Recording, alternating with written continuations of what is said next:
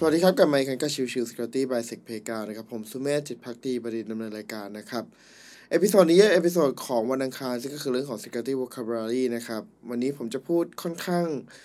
กระชับนิดนึงนะครับเพราะด้วยความที่ยังอยู่ในภาวะโควิดอาจจะพูดได้ไม่เยอะนะครับ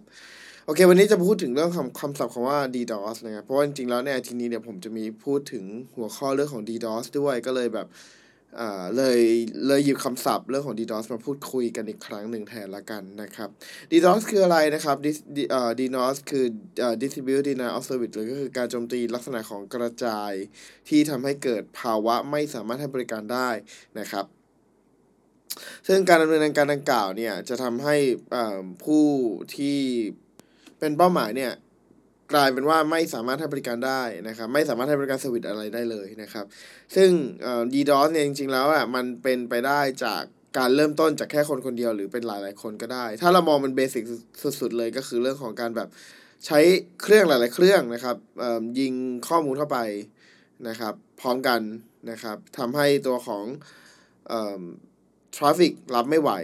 connection รับไม่ไหวก็เป็นไปได้เหมือนกันนะครับอีกแบบนึงก็คือเรื่องของลักษณะการที่เราทำเป็น amplification attack เลยก็คือการส่งแล้วเพิ่มกระจายจำนวนขนาดของตัว traffic นะครับตัวที่ผมยกตัวอย่างมักจะยกตัวอย่างก็คือตัวของ DNS amplification นะครับก็คือลักษณะที่ว่าตัวของเซิร์ฟเวอร์นั้นมีการให้บริการลักษณะของที่เป็น recursive resource name นะครับทีนี้เนี่ยตัวของ threat actor ก็เลยพยายามเรียกการ requestให้ไป resource name ในตัวโดเมนที่มีศัพท์โดเมนค่อนข้างเยอะซึ่งทำให้เวลา response ของตัว DNS server กลับมาเนี่ยมันจะมีขนาดที่สูงมากถ้าเทียบกับตัวของการ request ยกตัวอย่างเช่นสมมุติว่า threat actor นะครับเรียก request ประมาณ5ไบต์นะครับแต่ว่าตัวของDNS server อาจจะกระจายกลับมาด้วยขนาดประมาณ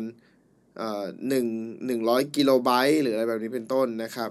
ซึ่งในส่วนนี้ก็จะเห็นว่ามันต่างกันเป็นหลายเท่าตัวเลยทีเดียวนะครับ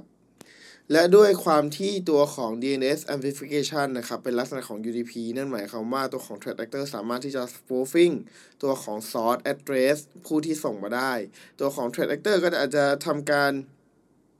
ปลอมตัวของsource address ว่าเป็นaddress ของทางเป้าหมายที่จะโจมตีนั่นหมายความว่าตัวของ DNS server เมื่อมีการ response กลับไปไอ้ขนาดที่เป็น100กิโลไบต์เนี่ยก็จะเป็นการตอบกลับไปที่ตัวของเป้าหมายนะครับลองคิดถึงสภาพว่า DNS server ดังกล่าวเนี่ยมีอยู่ประมาณ100เครื่องหรือ 1,000 เครื่องขึ้นมาจะเกิดอะไรขึ้นนั่นหมายความว่าตัวของ threat actor นั้นใช้ขนาดแค่ไม่กี่ไบต์นะครับและเซสมมุติว่าอย่างมากสุดก็ประมาณสัก5กิโลไบต์แต่ว่าได้กลับมาเป็นหลายเมกะไบต์นะครับดังนั้นทราฟฟิกที่มันเกิดขึ้นจะค่อนข้างมหาศาลทวีคูณเลยนะครับนั่นคือจุดสำคัญที่ตัวของ DNS amplification ถูกใช้อย่างมหาศาลในช่วงหลายปีที่ผ่านมานะครับแต่ก็อย่างที่บอกครับว่าไม่ใช่แค่ตัวของ DNS amplification อย่างเดียวที่ถูกใช้มันจะมีตัวอื่นๆที่ถูกใช้อีกมากมายนะครับในเรื่องของการโจมตีในลักษณะของที่เป็น amplification attack นะครับโอเคเอพิโซดนี้ก็ประมาณนี้ครับพยายามสรุปคร่าวๆในเรื่องของตัว DNS ขออภัยตัวของ Distributed Denial of Service ให้เห็นภาพมากที่สุดเท่าที่เป็นไปได้